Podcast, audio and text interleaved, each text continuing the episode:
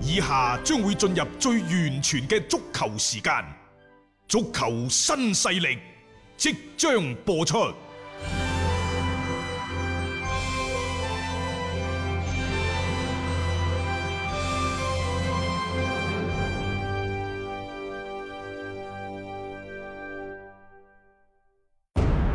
足球場，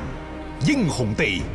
幾多難忘時刻。攞翻住個波，從廣州太陽神到恒大富力，從東較場驚天一射到亞冠加冕，從童話變成現實，從英雄變成傳奇。最偉大嘅球員，最不可思議嘅入球，勝敗之間只有一線。神奇之處，魅力所在，一比零啊！各位，只可意會，更可言傳。足球新勢力，各位朋友好，歡迎收聽今日嘅足球新勢力。喺琴日二零二零中超賽季係進行咗第三輪嘅頭兩場賽事，結果大灣區打比嚇，廣州恒大三比一輕取深圳佳兆業，而另一場嘅賽事呢，江蘇蘇寧就二比一擊退咗大連萬達。嗯，大連萬達嗰場賽事喺賽後呢，佢哋俱樂部係向誒、呃足協係提交咗上訴，我叫大連人啊，而家嚇大連人啦誒、、就話呢，就呢一場賽事比賽過程當中，主裁判尺度太過不一致啦。咁、然之後，賓尼迪斯呢，喺比賽嘅最後十分鐘，甚至乎啊，企喺呢一個主教力座位嘅旁邊，佢唔係面對住球場咯，佢係面對住看台。咁、然之後呢，就俾全國嘅球迷呢，都頻頻通過呢、個。誒、轉播鏡頭係睇到，嗯啊到底呢，就係、呢一位貝打帥喺度諗乜嘢呢？啊，即係係咩原因令到佢喺比賽嘅最後十分鐘竟然咧攞個背脊對住個球場咧等等，啊都引起咗咧 比較多嘅猜疑啊。咁啊，當然啦，就本地球迷更加關心嘅咧就係廣州恒大對住誒、呃深圳佳兆業嘅賽事。咁啊呢場波當中呢，就似乎同打呢一個廣州富力比較一致。嗯，亦就係、誒、無論係琴晚嘅深圳佳兆業，亦或係前幾日嘅廣州富力，佢哋喺同廣州恒大嘅對抗當中呢，都選擇咗頗為具有侵略性嘅打法，嗯亦就話喺前場投放咗比較多嘅進攻嘅火力，尤其係琴日嗰場賽事，深圳佳兆業啊一度喺前場嘅逼搶，令到廣州恒大都頗為之手忙腳亂。嗯啊，但係呢，就恒大依然係恒大。經過兩年簡拿華路嘅調教之後呢，呢班波嘅成熟度啊越嚟越高，亦就係無論對手俾到幾大嘅壓力，我哋閒庭信步，不懼風雨。嗯所以你睇到就係深圳佳兆業攻勢最猛嘅時候，分分鐘就係可能佢哋輸波嘅時候。嗯你睇到琴日整個前三十分鐘，基本係深圳佳兆業佔據咗起碼六成以上嘅啊攻勢。係啊，啊！但係面對住高準翼、蔣光泰、朴志洙、張林鵬前邊嘅廖力生同埋鄭智組成嘅呢一個防守嘅體系，嗯佢哋基本上誒、呃、當然孫海有一腳嘅門前嘅捅射打正門柱啦，嗯啊嗰、個係有一定嘅運氣成分。咁啊，除此之外呢，廣州恒大基本上冇俾對手喺門前製造太大嘅殺機。嗯咁當然啦，喺前三十分鐘呢，廣州恒大亦都甚少攻到去對方三十碼以內。即係嗰個進攻方面咧，就並冇話體現出即係話啊，你點樣去即係壓制對方嘅嗰種情況。琴日即係我形容為咧，就前面嘅嗰段時間，深圳嘅猛攻咧，就攻到恒大咧係以一個守嘅一個防守嘅狀態為主。後尾一回氣嗰個階段咧，恒大一篤咁就已經篤爆咗佢後防。下半場嘅賽事呢，佢上埋比福馬。嗯唉今年我功課真係做得唔係好足夠。三加一，原來今年真係唔嚟嘅咯唔理喎，唔理係上上四四個外四外援四四外援外援係唔一定有一個亞外嘅，所以琴日嗯我都好奇怪，我話誒點解咁樣嘅？真係真係唔好意思啦，嗯因為無論係琴日阿馬里又好啊，嗯即係呢一個嘅誒、嗯呃中間嘅斯拿斯啊，嗯前邊嘅普斯亞道啊，即係呢幾個人組成嘅進攻嘅防線。如果郜林係因為迴避嘅條款，即係你琴晚嗰場賽事冇上場的話呢嗯即係呢四個外援，我都唔考慮咩啱唔啱外啦，四個外援同時上場，係如果再加埋郜林喺前邊嗯鋪路搭橋，哇！呢隊波嘅前場進攻美如畫，嗯佢嘅進攻嘅火力啊，我大膽啲講，甚至乎可能進入中超嘅前四名添。誒，琴日下半場嗰個比福馬一上嚟，好明顯佢哋喺個邊路嘅突襲啊，打開嗰個空間上面係做得係更加好一啲啦。因為你包括嗰、個當然係劉殿座嘅一個出擊嘅失誤啦，而導致嘅一個失波，但係佢傳出嚟嘅嗰下呢，亦都係正正揾到自己嘅隊友嘅。所以呢，喺賽後，深圳嘅主帥鄧立東尼都講過，佢話如果拋開結果，對於過程呢，仲係好滿意嘅。嗯，上場踢波啲球員呃做得非常之唔錯。不幸嘅，佢話恒大幾個機會把握得比較好，嗯出現機會嘅時候更加機敏、更加堅決。但立東尼話，雖然深圳創造咗唔少嘅機會，但係需要更加堅信自己嘅比賽模式。嗯一句講晒啦，就係、我呢隊深圳啊，前邊啊只係開花，嗯就唔結果，有花堪折啊直須折。啊，你都莫待無花空折枝啊！係啊，喂，你有花你都唔肯摘，人哋嗰度就噗一聲就將你去摘斷去啦。嗯嗯好啦，咁廣州恒大呢，其實喺呢幾場賽事，尤其深深圳、富力，佢都係選擇咗呢相對收縮嘅嗯，陣式。你嚟攻我啊！有本事你就打爆我，係你打唔爆的話，我喺前邊我一定搞得你唔。好意思，三兩個機會就夠㗎啦。即係係啊呢個就係恒大幾場波落嚟，其實如出一轍嘅。你睇下琴日嗰場賽事，恒大中路一個直塞揾到喺前面嘅楊立瑜，嗯高速高速突進殺入禁區，一級停仰過咗對方嘅徐浩徐呢、個徐浩峰嗯，射門，當然嗰球波呢就就射得比較射一門就般。麻麻地啦。但係後尾呢，其實廣州恒大兩個點，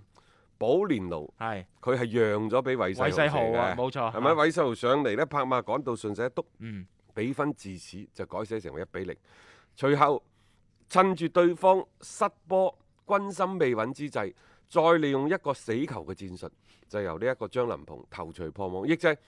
同上一場廣州富力非常之相似嘅地方。趁住對方失波之後，情緒發生波動，嗯廣州恒大係好識利用場上啲機會呢，即係破門得分。嗯，呢隊係一隊非常之成熟嘅球隊嘅標誌，係，亦就話你而家打廣州恒大，你會覺得非常之無奈，嗯，甚至乎帶少少絕望。到底我用咩辦法可以打穿呢條防線呢？三場賽事一個波，即係輸一個波啫喎，仲係劉殿座嗰個判斷個位個企位係相對比較靠前少少，咁樣呢，先至係俾到馬里有一個頭槌破門嘅機會。三場賽事射一個波，我覺得其實呢個功課已經可以收得㗎啦。收貨啦，絕對收貨啦，係啦。好啦，，即係話而家你再睇翻，仲有梅芳等等嘅人喺後邊，即係隨時係可以係調配上場嘅。嗯，劉奕明啊等等都仲喺度，所以包括喺左邊後衞仲有李學鵬，嗯甚至乎仲有中二號李學鵬亦都可以打中間其。實我哋而家後防配備係好充足佢係嘅。配配備咗兩套嘅陣容，嗯，並且呢，就係、喺第三輪比賽，我哋亦都睇到今場波係鄭智加廖力生嗯，就取代咗之前嘅黃博文、嗯加張修維。係啊，亦就話喺場上嘅除咗保連奴係鐵打嘅主力，前邊楊立瑜嗯，佢係因為 U 廿三，嗯以及呢就韋韋世世豪之豪外，，嗯，成隊波基本上已經係實現咗輪換。當然後邊仲有個呢，就高準亦係冇輪換到啦。嗯嗯，啊，即佢後生喎，人哋係，係，咁啊睇狀態嘅啫，我覺得 O K 咪繼續嚟咯。嗯所以呢，即係而家呢隊呢隊廣州恒大，即係一方面人強馬壯，嗯，兵多將廣；其次就係簡拿華路，佢而家報呢個局，佢唔單止係眼睇住中超嘅，佢唔係話打到邊度算邊度。嗯，我覺得即係自從舊年嘅學習班嗯，落上課完，係上上完課，課之後呢，再翻嚟球隊，嗯佢個人嘅境界當然講笑啫嚇， 所謂痛定思痛嗯，佢整個嘅境界呢，佢係提升咗好多，嗯無論係個人個人嘅氣場，抑或執教嘅思維能力、眼光。嗯，真係越嚟越進步，係放得比較長遠嘅。嗯當然你話佢對於呢一個進攻執拾成點啊，係咪美如畫啊等等，但係對於廣州恒大嚟講，你係需要一隊進攻美如畫嘅廣州恒大，定係需要一隊攻守更加之平衡、打法更加之老辣嘅廣州恒大呢？嗯，一個賽季落嚟，話多唔多，話少唔少㗎。你唔係一場半場嘅賽啊事，，再加上雖然採取相對比較保守嘅戰術嗯，打法、防反啊，一句講晒啦，但係三場賽事十個波。嗯，尤其呢，就係而家呢隊咁嘅廣州恒大，喂，我哋今日真係讚到上天啊，可文可 武，收起身打你嘅反擊，猶如小李飛刀，嚇，準啊，出鞘一刻就例不虛發。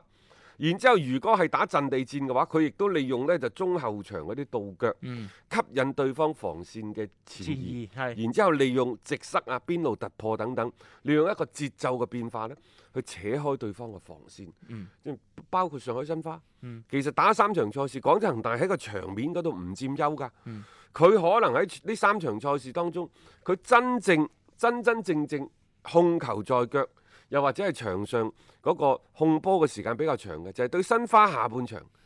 對富力嘅下下半場半，場係咯，嗰少少嘅時間，嗯其他嘅你琴日成場波，基本上深圳佳兆係不斷咁進攻、進攻再進攻啊。啊！可能恒大真係場面佔優，咪屬於即係上半場嘅後段，就係嗰滴堆咁多時間啦。包括整個下半場其實都係深圳更加主動嘅。嗯後邊你諗下，一換咗艾克森上去，誒跟住就短短幾分鐘之內呢，你見到前面嘅嗰個反擊啊，即係啲套路啊，因為第一次係因為越位在先唔算，三兩分鐘之後同樣嘅方式方法就已經將個比分啦改寫成為三比一。呢個呢，就係深圳同富力。深圳而家行緊嘅其實就係前兩年前兩年富力嘅路。啊，前兩年富力進攻嘅火力全部放晒喺沙希域嘅身上。而家我睇琴日嗰隊深圳啊，比福馬包括就係、呃誒。誒，保馬沙里道、啊馬里普啊沙略、阿杜、啊係斯拿斯等等，佢哋呢係多點開花，嗯所以即係佢喺比賽嘅前三場嘅賽事當中，佢係有波入㗎，係三比零啊啊，啊，誒二比二比三啊，一比三啊等等，嗯，即係係佢三場波平均每一場佢係入到兩兩隻隻，佢有係六啊隻波入。係啊，冇錯。呢隊波嘅攻擊力，只要佢接住落嚟嘅磨合進一步提高嘅話，佢入波數字係停唔到嘅。嗯，但係佢後防嘅嗰個防守能力比較渣，真係好差好差。嗯係，仲有啊，我琴日睇嘅資料呢，郭威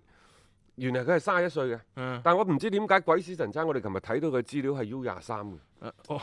係啊，仲要係嗰個出場名單嗰度寫 U 廿三，所以我喺 PP 嗰度講，好多人都話：喂，阿斌哥，其實郭威係三十一歲，唔係 U 廿三。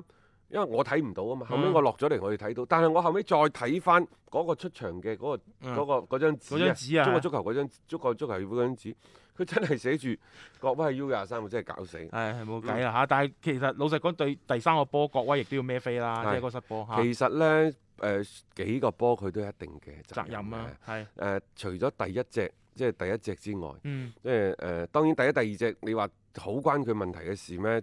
呃誒、嗯。第二隻就鬧啲即係後防咯，釘人唔緊咯，係俾張林鵬行埋嚟就已經作咗個頭槌誒、啦。呃無論點都好，即係我都係覺得呢，即係話呢班深圳前邊就搞掂咗，嗯，接落嚟佢要執後邊後啦。防係，後防嗰度呢，你而家用喬毅啊，嗯誒、用翻誒琴日上陣嗰幾個球員，包括呢就 U 廿一嘅徐浩峰等等，得唔得呢？誒、